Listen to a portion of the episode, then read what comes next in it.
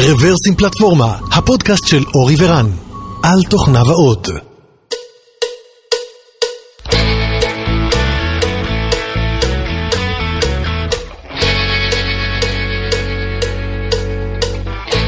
רב וברוכים הבאים לפודקאסט מספר ארבע מאות ושמונה של רברסים פלטפורמה. היום התאריך הוא עשרים באפריל עשרים עשרים ואחת. אנחנו כבר הרבה זמן לא היה סגר, ואנחנו כבר נפגשים הרבה, כן. ומקליטים, והקיץ מתחיל. יש לנו שניים השבוע. שניים השבוע, נכון, נכון. אז היי אורי, מה נשמע? אמן, מה קורה? מצוין, תודה, והיום יש לנו אורח מכובד, שי מ-Next Insurance. שלום שי, מה נשמע? אהלן, כיף להיות פה. ברוך הבא, ברוך הבא. מיד ניתן לך להציג את עצמך, רק לפני שתעשה את זה, בוא נגיד שיש לך זכויות רבות פה, היית פעם בצוות של הכנס, ו... מעורב בקהילה שלנו כבר הרבה מאוד זמן, אז שמחים להראות אותך. היום אנחנו הולכים לדבר על נושא של איך אפשר לזוז מהר בסביבה של רגולציה כבדה, שזו הסביבה שבה חברת נקסט עובדת. אז לפני שניכנס לשם, ספר לנו קצת עליך, מאיפה אתה בא? טוב, אז אני שי, אני גר בקריית אונו, אני היום מנהל קבוצת פיתוח, אחת משלוש קבוצות גדולות שיש לנו בנקסט. בעולם הפיתוח אני כבר, אני יודע, מכיתה ג' מהימים של ויק עשרים, זדק ספקטרום, כל מיני מחשבים כאלה. כמה זיכרון היה לך בזדקס? ארבעים ושמונה או מה היה השני? שישים וארבע? מאה עשרים ושמונה? כן. אני זוכר את הויק עשרים שהיה שלבים שהייתי צריך לצמצם את מספר השורות כי נגמר. כן. כן, יפה, יפה, מכיתה ג' עוד לפני שלמדת אנגלית. כן, האמת ככה למדתי אנגלית, ואחרי זה עבדתי תוך כדי גם הלימודים וגם אחרי, עבדתי כמה חברות סטארט-אפ, גם בחברות יותר גדולות, מייקרוסופט סירס, וגם בכמה חברות שגדלו מאוד מהר, כמו מרקורי, שהייתה בית ספר מצוין, ויצאו ממנה הרבה אנשים טובים, גם המייסדים בנקסטים כאלה, וגם עוד כמה חבר'ה, אז ככה התגבשנו מחדש בנקסט. זהו, ככה מבחינת, לא יודע, דברים שאני אוהב או מאמין בהם כזה, מאוד מאמין באזור של לין ואג'ייל, לוקח משם הרבה עקרונות, זה גם אני, אני אוהב את זה שאנחנו עושים את זה בנקסט, אני אספר על זה טיפה. כמה זמן אתה בנקסט? שנתיים וחצי. כמה, כמה עובד, כמה עובדים נגיד בפיתוח נמצאים פחות או יותר? לא ספרתי בזמן האחרון, האזור ה... עשרות, מאות? לא, מאה, מאה ועשר, משהו כזה. זה בטח נכון לפני חמש דקות, לנקסט צומחת... כן, לא יודע כמה החתמנו היום, אבל צומחים מהר. כן, נכון לשעת הקלטה. כן. מאה אחוז, אז שנתיים פלוס בנקסט, ועם הרבה מאוד ניסיון... כתוב לך בקורות חיים החל מכיתה ג' או שאת זה אתה משמיט? לא, זה אנקדוטה. כן. תראה מה זה רן, אנחנו בקיבוץ לא למדנו אנגלית, למדנו אנגלית, אבל לא מזה. אני עוד התווכחתי עם המורה שלי לאנגלית, כי גם אני למדתי אנגלית דרך ספרי מחשבים, ואני עוד התווכחתי איתה על איך צריך להגיד את המילים, כי לדעתי זה היה אחרת, כי בספרים זה היה... בוא רן, לא למדנו מהמורה לאנגלית, אנגלית בקיבוץ, נכון? כן, כן. בסדר, אז Next, Next Insurance, אני מניח שחלק מהאנשים מכירים, אבל למי שלא, בוא ספר לנו קצת על הביזנס שלכם ועל החברה. כן, אז אנחנו סטארט-אפ טכנולוגי, האמת אפשר להגיד כבר מבוסס, אחרי שגייסנו שמונה מאות שמונים ואחד מיליון דולר, הרבה שווי של משהו כמו ארבעה מיליארד דולר בגיוס האחרון. אנחנו מפתחים מוצר, בעצם מוצרים שהם ביטוח דיגיטלי לעסקים קטנים. זה נישה כזאת, נישה קטנה מהשוק, רק חמישה אחוז, רק מאה וארבעים מיליארד דולר בשנה. אז מספיק לנו שניקח חלק קטן מזה יחסית. הפיתוח נמצא בישראל, כולו. שלושת המייסדים, אנשים טכנולוגיים, גם הגיעו ממרקורי, מאוד טכנולוגיים ברקע שלהם, מאוד חושבים שהטכנולוגיה זה מה ש... שיעשה פה את ההבדל. אז כל העיקרון זה, אנחנו מנסים לפתור בעיה שהיא מאוד מורכבת, אני תכף אולי אסביר קצת למה, ולעשות את זה בצורה כמה שיותר פשוטה, הטכנולוגיה זה מה שנותן את זה. תגיד, זה נכון להגיד שנקסט היא גם חברת ביטוח? כן, אנחנו בסוף, כאילו, אנחנו חברת ביטוח לכל דבר ועניין, אנחנו מבטחים, אנחנו לוקחים את האחריות עלינו, כן. אז אול סטייט, גייקו, פרוגרסיב, נקסט, כן. מנורה. כן. כן. וסתם ככה... הרבה יותר מתקדם מהבחינה הטכנולוגית. לא, לא, ברור, ברור, אבל פשוט זה חשוב נראה לי להבין את העניין של הרגולציה. בסוף אתם חברת ביטוח וחלים עליכם כל החוקים. החוקים של חברת ביטוח. של תה, בשעה ארבע, וכל זה. הגלת תה. זה פחות, זה פחות. סתם ככה מסקרנות, לפני שניכנס לנושאים הטכנולוגיים, אז נגיד, אמרת שגייסתם משהו כמו שמונה מאות מיליון דולר, הכסף הזה זה כסף שחלקו נועד לקרן לטובת ביטוחים, או שזה אשכרה כסף לפיתוח של טכנולוגיה, או רכישת לקוחות ואחרים? כן, זה לא... כל פוליסה כאילו מכסה את עצמה, אנחנו לא צריכים לשים איזה רזרבות בצד, בשביל זה בנוסף ובשביל זה מגייסים את הכסף. הכסף הוא נטו לפיתוח, להגדרה של לקוח אדם, לרכישת לקוחות, מה שאתה אומר, שיווק, כן, לגמרי לזה. לרכוש עוד חברות. בסדר, אז ביטוח של עסקים, אמרת קטנים ובינוניים, נכון, בארצות הברית, אז אני מניח שהשוק הזה גדול, דרך אגב, איזה סוגי ביטוחים יש שם? אז על מבנים, מכוניות, עבודה, מה, מה הסוגי הביטוחים שיש שם? כן, אז יש ביטוח רכב עסקי, יש ביטוח מבנה, תחולה, אובדן כושר עבודה, צד ג'. אוקיי, אז הביטוח תמיד היה שם. זאת אומרת, זה לא שאתם באתם והמצאתם את הביטוח ופתאום כולם קנו, אבל משום מה מתחילים לקנות מכם. למה קונים מכם ולא מאחרים? כן, מה שהיה לפני שהכנסנו את הנושא של הטכנולוגיה, זה היה תהליך מאוד איטי ומעיק על הלקוחות, זאת אומרת, זה ללכת לסוכן, לשבת איתו, למלא איזה שאלון, הוא הולך, שולח את זה לחברה או שתיים, מחכה שבועיים, חוזרים, הם חושבים בעצמם איזה מין עסק זה ולאיזה פוליסה שיש לנו הוא דומה, ולפי זה ניתן לו משהו, בדרך כלל לא משהו מאוד מדויק, ומשהו יחסית יקר, בגלל שהוא לא מדויק. זאת אומרת, זה מכסה יותר ממה שאתה רוצה, ולא בהכרח את מה שאתה באמת רוצה. בסדר, אז בעצם הורדתם הרבה מאוד מהפריקשן ללקוחות, זאת אומרת, הם לא צריכים לחכות, הם לא צריכים להיפגש, הם יכולים לצורך העניין להיכנס לאתר שלכם, למלא פרטים ולקבל הצעה. כן, ולהכניס כרטיס אשראי ולקנות. אבל נראה לי שכאילו, מה שאתה בעצם, ככה משתמע מהדברים שלך, היכולת שלכם להעריך את הריסק בצורה אולי אוטומטית ויותר טובה ומדויקת, מאפשרת לכם להוזיל ביטוח למי שהריסק שלו... אני טוען או ש... לא, בדיוק. בדיוק זה, אנחנו בעצם מיפינו מעל אלף סוגי עסקים, לכל אחד יש לנו את השאלות הספציפיות שנכונות לו, ואת ה... לפי זה, איך נכון לתמחר את זה, ואיזה סיכון אנחנו לוקחים, הרבה machine learning מאחורי זה, ו... ובגלל זה אנחנו מצליחים לתת משהו שהוא הרבה יותר מדויק ללקוח, וגם יותר זול, כי הוא כן. לא משלם על דברים שהוא לא צריך. בסדר, אז עכשיו אנחנו נמצאים בעולם הפינטק, אוקיי? עולם שבו מן הסתם אנחנו מתחילים כבר ברגולציה יחסית משמעותית, וספציפית בעולם הביטוחים, ובארצות הברית, אוקיי, זה לא מדינת עולם שלישי. זאת אומרת, יש שם כבר חוקים, אי אפשר להיות קאובוי שם. פעם היה אפשר, היום כבר לא. אז אולי לפני שאנחנו מדברים על פתרונות טכנולוגיים או תרבותיים או פתרונות אחרים שמצאתם, אולי תיתן לנו כמה דוגמאות של איפה הרגולציה פוגשת אתכם, איפה הרגולציה עושה למפתח התוכנה את החיים קצת יותר מאתגרים.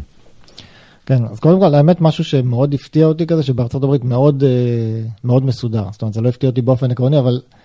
להבין לאיזה עומק זה, אז למשל בביטוח של אובדן כושר עבודה, הנוסחה של החישוב היא נתונה על ידי המדינה. זאת אומרת, יש חמישים מדינות, כל מדינה היא כתבת הנוסחה, והיא אומרת ככה בדיוק, ואתה פונה ל-A P I, אתה מקבל מה מקדם סיכון למקצוע הזה במדינה הזאת, ואתה מכניס את זה לנוסחה, ובסוף יוצא מספר. ויש מקום לתחרות בתנאים האלה? זאת אומרת, אם יש נוסחה, וכולם משתמשים אותה נוסחה, איפה אפשר להתחרות? בדיוק. אז, אז מה המטרה בעצם של רגולציה? למה, למה יש את זה? בגדול זה בשביל להגן על הלקוח, על ה, על ה, ולייצר את התחרות, וגם באיזשהו מקום להגן על המדינה. אז, אז מה שהם עושים, בעצם יש שם איזשהו רכיב שהוא, אתה יכול לשחק בו. זאת אומרת, משאירים לך איזשהו משחק, עד איזשהו מקדם, שאתה כן יכול שם לשחק, וזה לפעמים חלק משמעותי מהנוסחה. אז, אז יש מקום להתחרות. Mm-hmm. זה, וחלק מהמטרה זה באמת שיהיה תחרות, ולקוחות יקבלו תמחור טוב.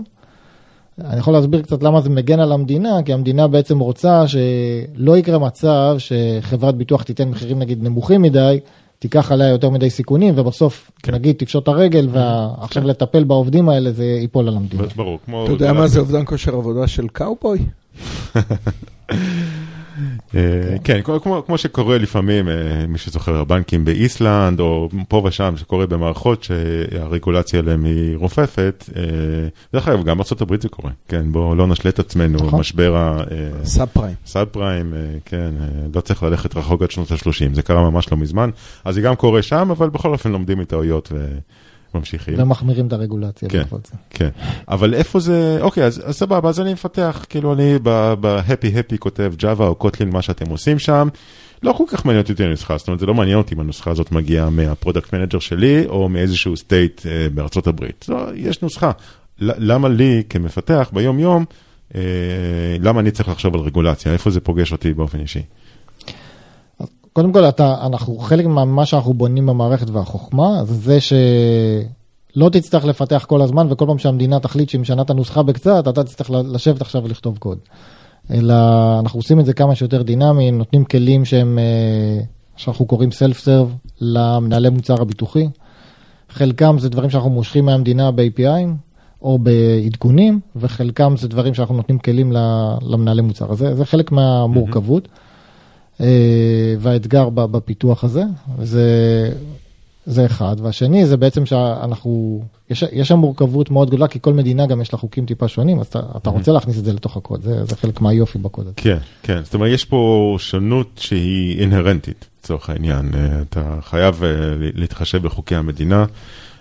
דרך אגב, כשמדברים על רגולציה, מי שמגיע נגיד מעולם המדיקל, אז שם הרגולציה נראית אחרת לגמרי, שם למשל רגולציה זה ביקורות תקופתיות ותהליך פיתוח מתועד וניסויים ואישורים וכל זה, זה אני מניח משהו שלא קיים אצלכם.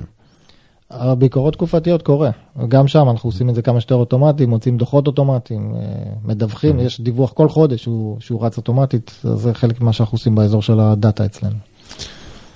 אז בעצם יש, יש דיווח לצורך העניין על ה, על המספרים הפיננסיים, על ה, על ה, איך לקרוא לזה, על הביצועים לצורך העניין. זאת אומרת, צריך לדווח מספרים. השאלה אם יש גם פיקוח רגולטורי על התהליכים שלכם. כמו שרן הזכיר בעולם המדיקל, או ב... כן, נגיד שיש אנשי קיו איי, שמוציאים פיצ'ר חדש, שעבר איזשהו בודק חיצוני, ובדק שזה לפי התקנות וכו'. דברים כאלה קיימים בתהליכים? אז אולי כאילו לשמחתנו הם יותר מיושנים, אז אין את זה. אבל יש כן אודיט, זאת אומרת, מדי פעם באים ועושים ביקורת ומסתכלים על הפוליסות שהוצאנו, אם תומחרו נכון, אם לקחנו סיכונים נכון וכו'. כן, אבל אתה יודע, הסתכלו על המספרים שהוצאתם, בסדר? אבל לא ייכנסו לתהליך הפיתוח שלך, אם הוא ככה או אחרת, או מי עשה את ה-קיו איי ו... לא, שם יש לנו חופש, ובגלל זה אין לנו קיו איי, ויש לנו Continuous Deployment, כן. כן. כן, אוקיי, בסדר. אז הבנו חלק מעולם מהאתגר הזה של מה זה רגולציה, ועכשיו בואו נדבר על איזה פתרונות טכנולוגיים, תרבותיים או פתרונות אחרים אתם בעצם בניתם בפנים, כדי להיות מסוגלים, להיות ככה לפני התחרות, לרוץ מהר וכו'. אז נתחיל בנושא אולי של Continuous Deployment, שבעולם העתיק לפחות זה אולי היה אחד ה... אחד נקודות החיכוך או הוויכוח המרכזיות סביב מי שרוצה, בוא נאמר, לשחק את זה בטוח. אז, אז איך זה נראה, איך נראה היום אצלכם, Continuous Deployment? Continuous Deployment מלא. כל קוד שאתה דוחף, עובר טסטים אוטומטיים, עולה מיידית לפרודקשן. יש לנו כמה וכמה אפשרויות בשביל לאפשר למפתח לבדוק את עצמו, אם יש לו, יש לו קוברנטיס על הברנץ' שלו, ואחרי זה יש סטייג'ינג שבודק את הכל, אינטגרציה עם כל המערכת, אבל אם זה עבר שם וזה ירוק, זה עולה מיידית לפרודקשן. בסדר גודל של שעה מהרגע שדחפת את הקוד, זה, זה יהיה בפרודקשן ולקוחות ירגישו את זה. כן. זאת אומרת, אתה לא צריך לעשות, נגיד, דיפלומט באופן מפורש, כל מה שאתה צריך לעשות זה לעשות מרג' למאסטר ו... וזה שם, אוקיי. ו- ופה נתקלתם באתגרי רגולציה בעניין הזה? זאת אומרת, בא לכם רגולטור ואמר לכם, נו, נו, נו, ככה לא תעשו, או לחילופין, הייתם צריכים להמציא פתרונות שהם לא ככה פתרונות בית ספר ל- ל-Continuous Deployment? האמת שעד היום לא, אני מקווה שהם לא מקשיבים, אולי זה ידליק אצלם איזה מנורה, אבל לא, אנחנו, זה יותר אחריות שלנו לבדוק את האיכות, ובסוף לבדוק שבאמת התוצאות שאנחנו מביאים הן תוצאות נכונות. האמת שאתה מסתכל על זה בעצם, למה לא? כאילו, להפך, אם, אם, אם אני יכול לקודד את הרגולציה כטסטים, לצורך העניין, okay. שה, שהרגולציה כל הזמן תבדוק שאני עומד ברגולציה, אז מה, למה לא? להפך, זה סי איי יותר בנוי לזה מאשר... כן, דרך אגב, הנה כבר המצאתי אקרונים חדש בראש שלי, תכף אני אגרר לכם. אז כן, אז יש DevOps ויש DevSecOps, נכון, ויש MLOps. יש כבר RegulOps, צריך קצת לעבוד על המיתוג, אבל יש איזשהו סט של כלים שאתם פיתחתם, אולי שאתה מכיר... מחוץ לזה ש... סי אר, זה Continuous Regulation. כן, תראה, כשאני חושב על זה ככה, אז כן, יש לנו דוחות שאנחנו מוצאים ברמה שבועית. נגיד, הביטוח אובדן כושר עבודה הוא אחד המסוכנים מבחינת המדינה.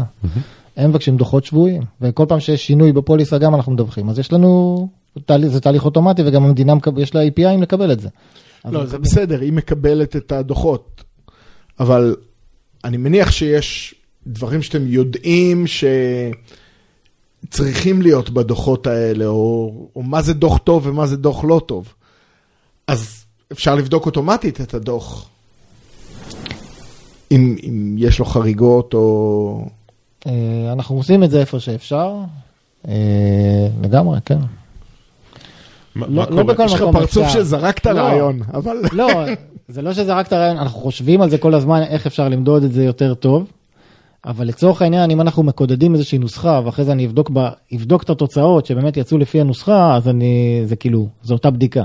אז, אז אולי אני לא אשבור קומפטביליות, כאילו, אבל אני לא, זה לא יעזור לי לבדוק שאני, כאילו, לא טעיתי בנוסחה, נגיד.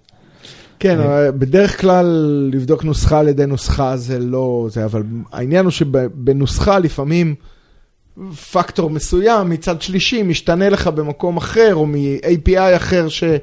הבאת את הפקטור הזה, ופתאום התוצאות מתחילות לקבל סטייה לכיוון מסוים, יש לך את הבקרה הזאת, את המוניטורינג, שהדוח שבעצם אתה עומד לשלוח לרגולטור, אתה עובר עליו לפני זה, ואתה אומר, רגע, יש פה בעיה, אין סיכוי שהרגולטור יקבל את זה. כן, אז אנחנו בודקים, ויש לנו כל מיני סיכומים כאלה שאנחנו בודקים, ורואים שהמספרים מסתדרים.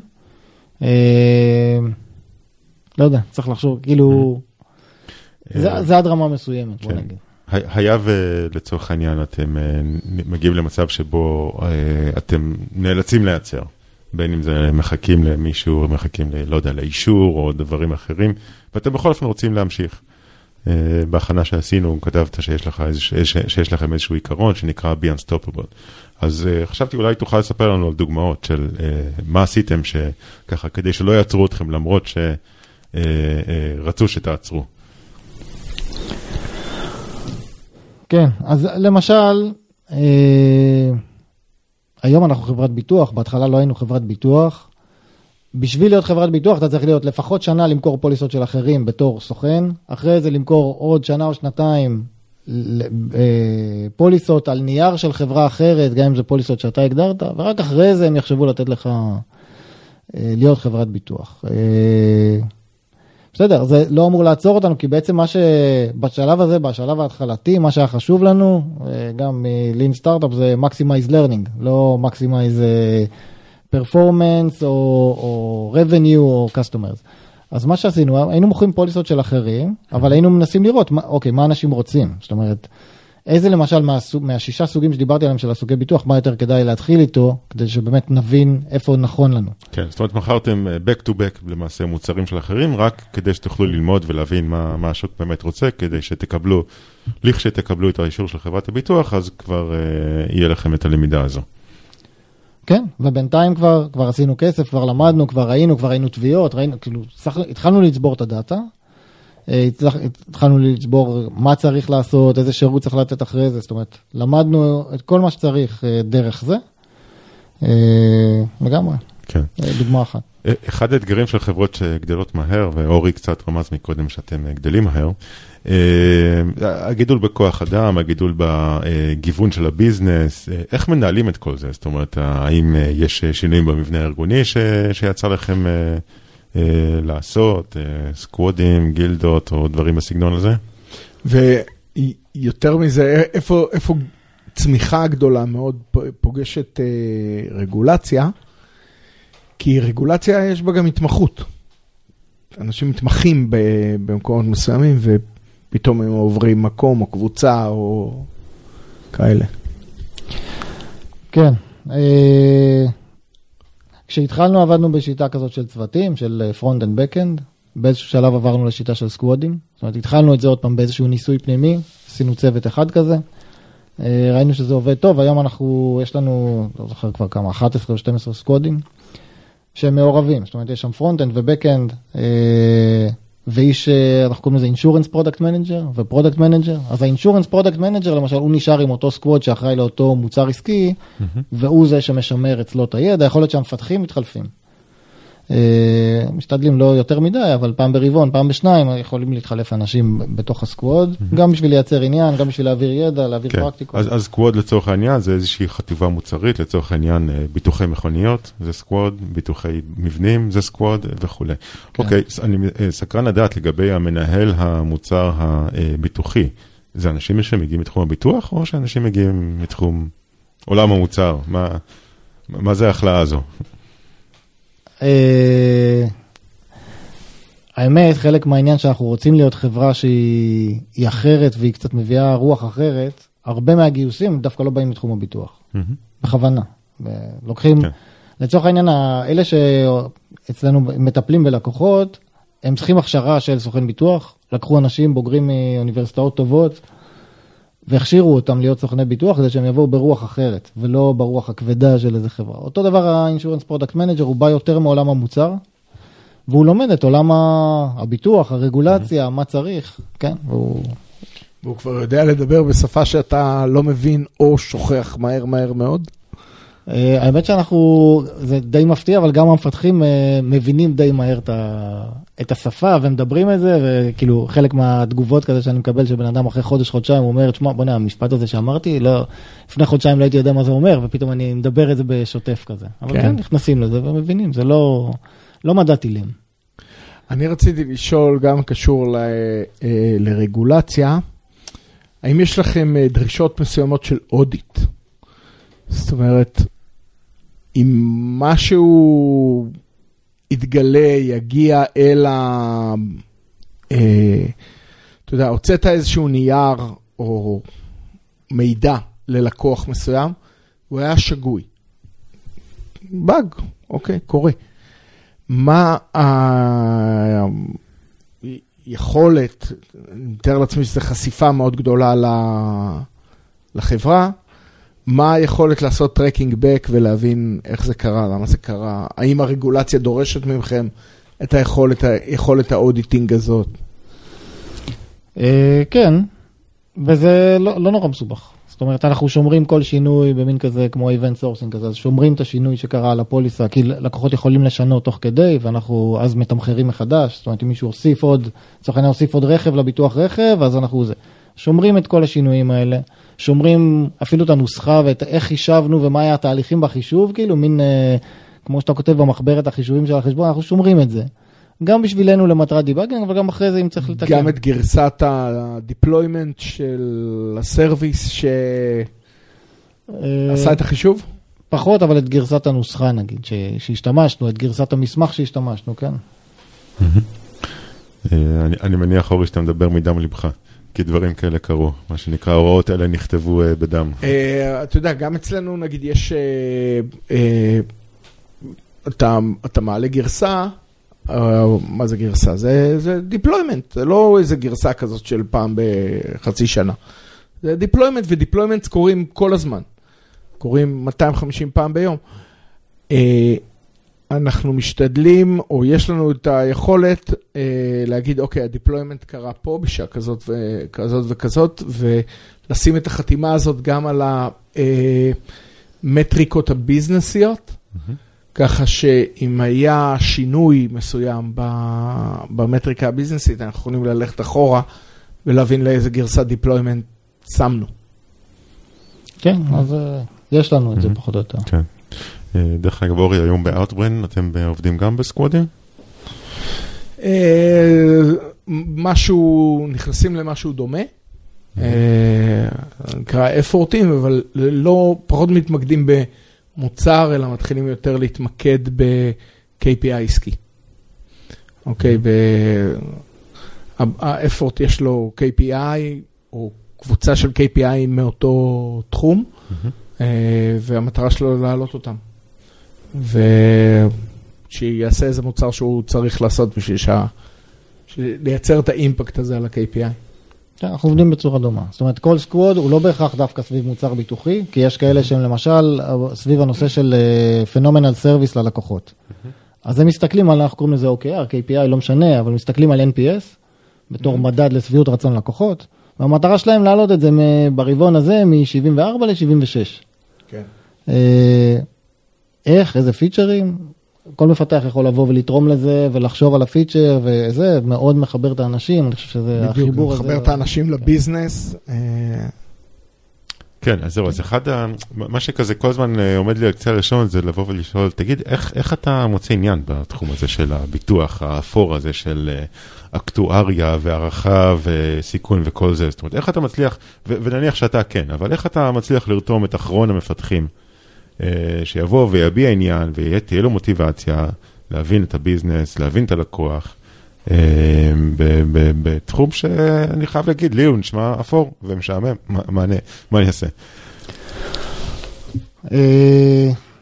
האמת זה קצת אתגר, אולי ככה כשאנחנו מדברים בהתחלה, אז באמת כולם חושבים שזה אפור, כשנכנסים לפרטים, אני חושב שא' אנחנו נוגעים באנשים, זאת אומרת אנחנו עוזרים לאנשים שבסוף, מה זה עסקים קטנים? זה...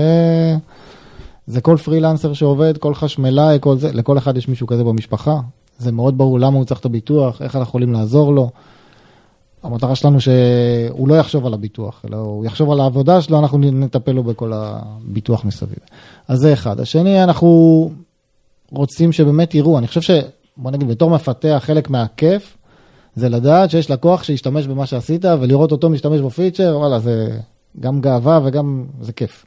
מה שאנחנו עושים, אנחנו עושים כאלה סשנים של, אנחנו קוראים לזה שדוינג, למי שמפתח את הכלים לסוכנים שלנו וזה, פשוט יושבים עם אחד האנשים האלה, שעה, לפחות שעה ברבעון, פשוט מסתכלים מה הוא עושה, זאת אומרת, אנחנו עושים, הם בארצות הברית, עושים זום, מקשיבים לשיחות, הם רואים איך הוא עונה, רואה איך הוא משתמש, איך, איך הוא משתמש בכלים שבנים. עם לקוח, זאת אומרת, עם אחד הלקוחות בעצם? הלקוח הוא לקוח כאילו פנימי, נגיד שהוא הסוכן הפנימי שלנו, מתקשר אליו הלקוח שלנו המבוטח, ואומר לו, אני רוצה לשנות משהו בפוליסה. והוא אומר לו, אין בעיה, בוא אני אעשה את זה איתך, ורץ על המסכים ועושה את מה שצריך. זה כיף לראות, א', באיזה מהירות הם עובדים על הכלי, ואיזה ביצועים הבאנו. אבל זה גם לפעמים מעצבן לראות, שהוא לקח מפה ועשה קופי, והסתכל בשני דפים, ואז המפתח אומר, רגע, אתה צריך את זה מהדף ההוא, אני אביא לך את זה למסך הזה, אין בעיה. ועושים אחרי זה, אוספים קצת מהדברים האלה, ואנחנו עושים מין שבוע כזה שנקרא בליץ, שפשוט לוקחים כמה פיצ'רים כאלה ונותנים להם, פותרים להם כמה מה, מהטוויקים האלה שעוזרים להם, לפעמים זה דברים יותר מורכבים, אבל אז זה, זה כיף, זה כיף לדעת שאתה יודע, מישהו עבד קשה, הוא חשב שככה זה, ואתה אומר לא, זה תוכנה, אפשר להזיז הכל, הזזנו לך ועכשיו הם יעבדו יותר נוח, יותר קל. אנחנו עושים את זה, זה עם לקוחות פנימיים שיש לנו, עושים את זה גם לקוחות חיצוניים, אנחנו מקליטים את הסשנים ו- ורואים מה הלקוחות עשו, כמובן obfuscated, לא רואים את הפרטים, כרטיסי אשראי וכאלה, אבל רואים, אז אתה עשית מסע חדש, אתה רואה שבן אדם נתקע שם על איזה כפתור, אתה מתחיל לחשוב, רגע, אולי לא נתתי שם נכון, אולי חסר פה איזה נתון, כל מיני דברים, ו- ו- ואפשר לעזור לו ממש. אז זה, זה מאוד מחבר את האנשים לראות, ש- לראות בעיניים שעשינו טוב למישהו, אני חושב שזה זה מאוד כיף. גם בינינו, אורן, אזור שאתה, או תחום, וזה לא משנה איזה תחום, כשאתה נכנס אליו, אתה מתחיל להבין את הדומיין בצורה יותר טובה, בסוף מפתחים רוצים לשפר משהו, הם, הם, הם נכנסים לאזור הזה, הם מבינים את הבעיות, וזה מחבר אותם הרבה יותר, אפילו אם זה ביטוח. כן. לא, תראה, גם אני נמצא בתחום משעמם, שמסתכלים על זה מבחוץ, יהיה, אתה מבפנים, הבעיות מעניינות, מאתגרות, ועדיין זה מעניין. אבל הייתי חייב לשאול. איך אתם מטפלים בנושא של technical debt? זה נושא שכל חברה, בייחוד חברה שגדלה מהר, מתמודדת איתו. מה הדרך שלכם? כן, אני, אני חושב שאחרי שמבינים את המורכבות הזאת, שיש הרבה מוצרים והרבה מדינות והרבה... המטריצה פה מאוד רחבה, ו... והקוד קל לו שיסתבך. זאת אומרת, אם עכשיו בא איזה... במדינה מסוימת צריך שה... אם מבטלים את הפוליסה, צריך ארבעים וחמישה יום, כשכל המדינות האחרות שלושים יום. אז אפשר להוסיף שם איזה איף על המדינה הזאת, ואפשר לעשות משהו יותר טוב. חשוב לנו לתקן את זה. חלק מזה אנחנו עושים תוך כדי. אז ה-K P I שלכם זה לעשות גרפ על הקודים חמישים המדינות של ארצות הברית, ושהתוצאות יהיו כמה שיותר נמוכות? אפשר להגיד. אנחנו עושים את זה עם גרפ, אבל אפשר להגיד. אז אנחנו עושים את זה גם ongoing כל הזמן, וחלק מהעניין בפי-ארים וזה, זה להסתכל על קריאות ועל נכונות של הקוד וכו'. וחלק אנחנו עושים פעם ברבעון, אנחנו עושים שבוע, עוצרים הכל, אומרים לפרודקט, תשכחו מאיתנו לשבוע, אנחנו מסדרים דברים, וזה המקום לעשות דברים שלוקחים יותר מ-refactoring כזה של כמה שעות, או לפעמים אנחנו קוראים לזה gardening, שזה תיקונים קטנים, לשנות שמות ממתודות, כי יותר קל לקרוא, יותר ברור. אבל בשבוע כזה אפשר לעשות גם מהפכות יותר משמעותיות, עושים כזה אחד ברבעון. מי מחליט איזה מהפכות עושים בשבוע כזה? מי מתכנן את השבוע הזה? אז זה, זה כל צוות לעצמו. וצוות... זה הצוותים. כן, כן. ויש לפעמים, יש, אני, אני פשוט זוכר את זה מעצמנו, יש את הטק דט של הצוותים, שהם מאוד אוהבים לדאוג לזה, ואתה נותן להם את הזמן לדאוג לזה וכו'. אבל יש... גם טק-דט ארגוני, שלמשל להחליף אינפרסטרקצ'ר מסוים. אוקיי, להחליף, לשדרג גרסה של משהו. אם לא תעשה, כאילו, אם לא תעשה את זה בצורה מאורגנת, אין אינטרס לצוותים להיכנס בכלל לצרה הזאת. יש דברים כאלה שהם יותר רחבים. חלק מהסיבה שאנחנו עושים, נגיד, היית יכול להגיד גם, אתה יודע, אם כל צוות קובע לעצמו, שיקבע גם לעצמו באיזה שבוע. זאת אומרת, זה לא חייב להיות כולם ביחד באותו שבוע להסתדר, נכון? אז אנחנו כן עושים את זה ככה, כדי שבאמת יהיה אפשר לעשות את הקפיצה הזאת ביחד באותו שבוע, איפה שצריך. לפעמים זה דברים יותר, יותר גדולים, יותר ארוכים. חלק מהשיח שלנו עם ה... עם הפרודקט, זה בעצם להקצות לזה זמן, ואנחנו פשוט מקצים לזה אנשים. אם זה משהו שצריך לעשות רבעון שלם, אנחנו עושים את זה בן אדם שירוץ על זה. אז הוא, הוא יושאל מהצוות שלו לצורך העניין למשימה הזאת, יעבוד על זה רצוף, ואחרי זה יחזור. אז... כן. יש לכם, אתם עובדים הרי בסקוואדים, יש גילדות או משהו שנגיד מאחד את כל אנשי הבקאנד, את כל אנשי הפרונט-אנד, ככה שהם... וכולו וכולו, לא... כן, אז, אז יש לנו כזה, התחלנו מגילדה לבקאנד, גילדה לפרונט-אנד, uh, היום הבקאנד לבד נראה לי זה מעל שבעים איש, uh, עשרות סרוויסים, יש כבר סרוויסים שמפוזרים על כמה צוותים, אז התחילו גם גילדות קטנות של כמה צוותים שעוסקים בנושא מסוים, והם משתמשים בעצם באותם סרוויסים ועובדים על זה ביחד, אז הם עושים מיני גילדות כאלה של דברים כאלה, אז גם זה יש. Mm-hmm. כן. אצלנו נגיד, uh, כחלק מה... אחריות של הגילדה, זה גם הטק-דט הארגוני. זאת אומרת, יש פרויקטים ארגוניים שה... שהגילדה אומרת, עכשיו את זה צריך לעשות לרוחב כל הצוותים, כל הסרוויסים. אנחנו במאות סרוויסים. ונע כל צוות, תתנו... יש... שבוע ברבעון שכל עובד מושאל לגילדה, למילואים.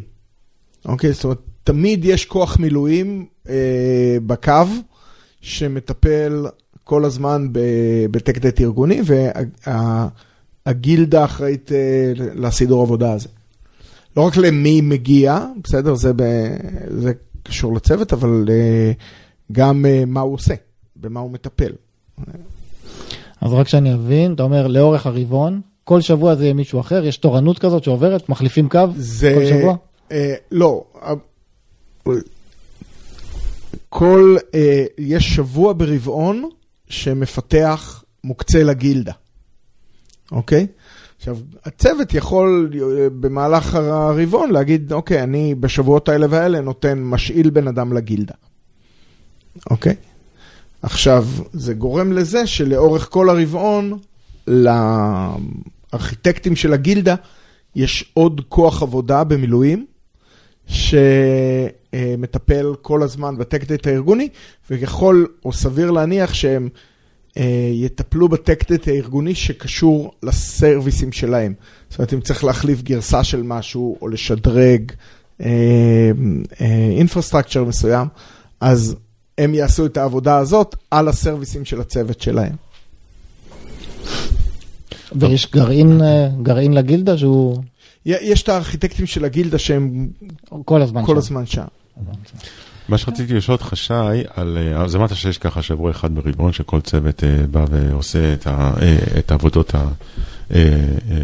תשלומי הטכניקל דפ שלו, אבל האם זה לא מייצר מצב שבו דוחים את הדברים לאותו שבוע? זאת אומרת, האם זה לא מייצר מצב שבו בכל שאר השבועות ברבעון לא עושים? אז כן, הזכרת כל מיני כזה גרומינג, פעולות, פעולות גינון קטנות, אבל השאלה אם, אתה יודע, אם אומרים שיש שבוע שבו עושים את התיקונים הגדולים, האם בכל שאר הזמן... הנטייה לדחות לשם את הדברים, אנחנו מאוד משתדלים להימנע מזה, בטח אם זה יום-יומיים, אז עדיף לא לחכות ולא להשאיר את הדברים לשם.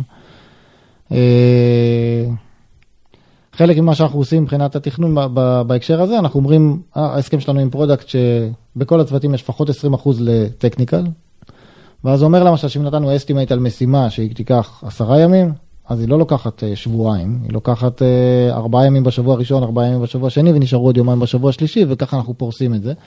זה אמור להשאיר מספיק זמן, גם לאיפה שרוצים לחרוג טיפה, ולהגיד, אוקיי, נגעתי פה, ו-good boy scout rule, צריך להשקיע פה עוד יום ולעשות ריפקטורינג, יאללה, לך תעשה את זה, ואם יש עכשיו איזה production error או משהו כזה, אז תקפוץ על זה ותעשה, אז אנחנו משתדלים להקצות לזה זמן. כן, זה סוג של משמעת עצמית, צוותית, כן. דרך אגב, יש, לא יודע אם אתם עוד שם, אבל יש את הקונספט הזה, שמי שקרא את הספר, מה שנקרא את ה-אס אר אי בוק של גוגל, בטח מכיר את הנושא של... error budgets, זאת אומרת, הזכרת שאם יש תקלת בפרודקשן, אז משקיעים עוד יום. אז, אז שם זה קצת יותר מפורמל, ואומרים, אוקיי, לכל צוות או לכל מוצר יש איזשהו budget של שגיאות, ואם הוא חורג מהבדג'ט הזה, אז הוא לא יכול להמשיך בפיתוח של פיצ'רים חדשים, הוא חייב להשקיע בתיקון של technical depth ש, שימנעו את התקלות הבאות. זאת אומרת, אתם באים ואומרים, אוקיי, זה בסדר שיש תקלות, אבל אם הגזמת, חבוב, תעצור, תעצור עם פיתוח המוצר, זה אפילו לא לשיקול דעתך, ובוא תתקן את התשתיות שלך, וספציפית את הדברים שגרמו לאותן שגיאות. אז ככה שזה יכול להיות שבוע ברבעון, אבל זה יכול להיות גם חצי רבעון. אם לצורך העניין, היו לך הרבה מאוד שגיאות, אתה תאלץ להשקיע בזה, תאלץ במרכאות, כן? אתה תשקיע בזה יותר זמן, כי אתה פשוט כבר היית בחוב ענקי.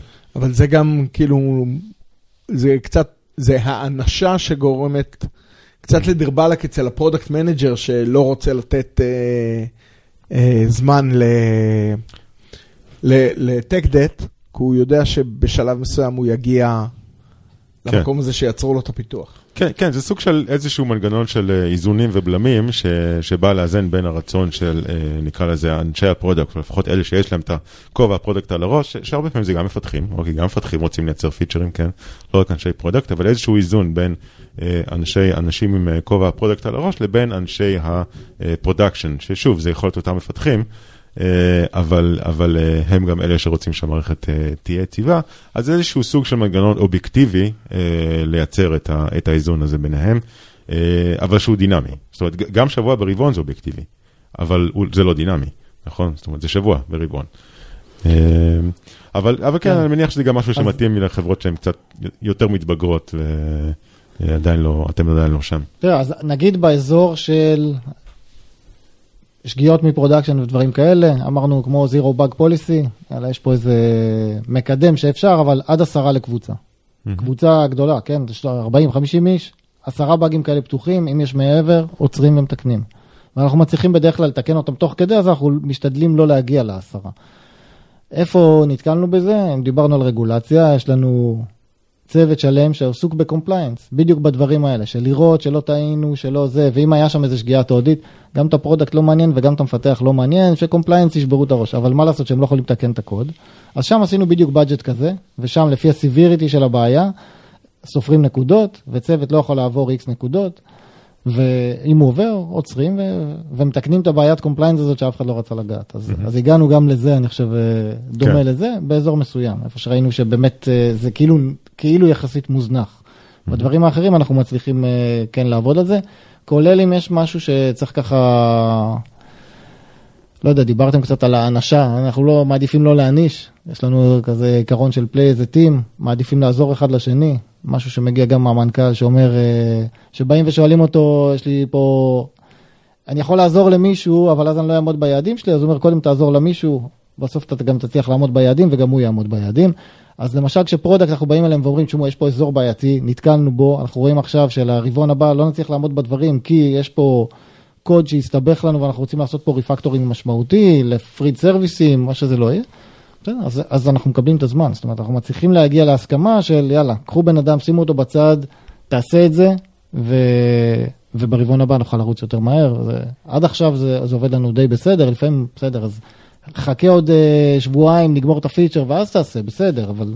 או תעשה את זה ברבעון הבא, אבל אנחנו הצלחנו עד עכשיו לטפל בזה ככה. זה גם, ככל שחברה... גדלה מהר יותר, זז, הביזנס גדל מהר יותר, כמות הפיצ'רים וה, והקומפלקסיטי של הקוד עולה אקספוננציאלית, ואתה אתה מוצא את עצמך כמעט כל הזמן בריפקטורינג. כן, זה קורה. אנחנו רואים גם, אתה יודע, צוותים שגדלו, סרוויסים שגדלו, צריך לשבור את הסרוויס לכמה חלקים, משקיעים גם בזה. חובה אני חושב, כי זה אחרת זה, זה בדיוק העניין של לרוץ מהר, חייב לתקן את זה, כי אחרת אתה תתחיל לרוץ מאוד מאוד לאט. כן. טוב, שי, אנחנו כבר, כבר לקראת סוף הזמן, אני מנחש שאתם, הזכרנו שאתם גדלים ומגייסים, אז מה אתה יכול לספר לנו בעניין? כן, אנחנו מגייסים המון, אנחנו מגייסים, יש המון תפקידים, גם ארכיטקט, גם ראשי צוותים, גם מפתחים, אה... מחפשים אנשים ש... שאוהבים אנשים, אוהבים את הלקוחות, אוהבים לעשות טוב ללקוחות, וגם שאוהבים ללמוד ולהיות מקצוענים, אנחנו מאוד משקיעים בלמידה של אנשים, לא רק בתחומי הביטוח, בתחומי הפיתוח יותר. כן, קצת על הסטאק הטכנולוגי שלכם, איך הוא נראה? כן, אז אנחנו בבקאנד, אני חושב שהיינו אולי חלק מהמשוגעים הראשונים שעשו קוטלין בסרבר סייד, והיום הכל קוטלין, זאת אומרת, התחלנו עם קצת ג'אבה, אבל... מאוד התלהבו מזה, אנשים שהם מפתחי ג'אבה נכנסים לזה מאוד מהר ואוהבים את זה, קצת קשה להם לחזור אחורה, אבל mm-hmm. מאוד אוהבים קוטלין. עם דרופ וויזארד, הרבה MySQL, זה כל הבקאנד, ובפרונט-אד יש לנו Angular, יש React, Node, okay. משתדלים לעדכן גרסאות, להיות בקדמה של הגרסאות האלה, לגמרי. מעולה. איפה אתם יושבים דרך אגב ב- בישראל? יושבים בכפר סבא, ממש נגיש לכביש שש. גם לתל אביב, אם זה לוקח משהו כמו עשרים דקות, עם חמש שלוש אחת, עכשיו זה מתחבר בקלות. Mm-hmm. מאוד נוח, ואנחנו גם חוזרים, כנראה שנחזור לעבוד במתכונת היברידית כזאת של שלושה ימים במשרד, יומיים בבית. Mm-hmm. אנשים כבר מתחילים לחזור כי, כי אוהבים ורוצים להיות עם החבר'ה, אבל אוטוטו נחזור לזה רשמית. כן. אגב, כמה אנשים בחברה, סך הכל? אנחנו היום, אני חושב, באזור ה-חמש מאות. אוקיי, והרוב באמת סוכנים כאלה? לא, תשמע, יש סדר גודל של, דיברנו על מאה עד מאה ועשרים פיתוח. יש עוד הרבה במוצר, יש משהו כמו מאה סוכנים סך הכל, אני חושב, שזה ה... כן. אוקיי, היה תענוג. שי, תודה רבה שבאת. תודה רבה. תודה לכם. בהצלחה, ביי ביי.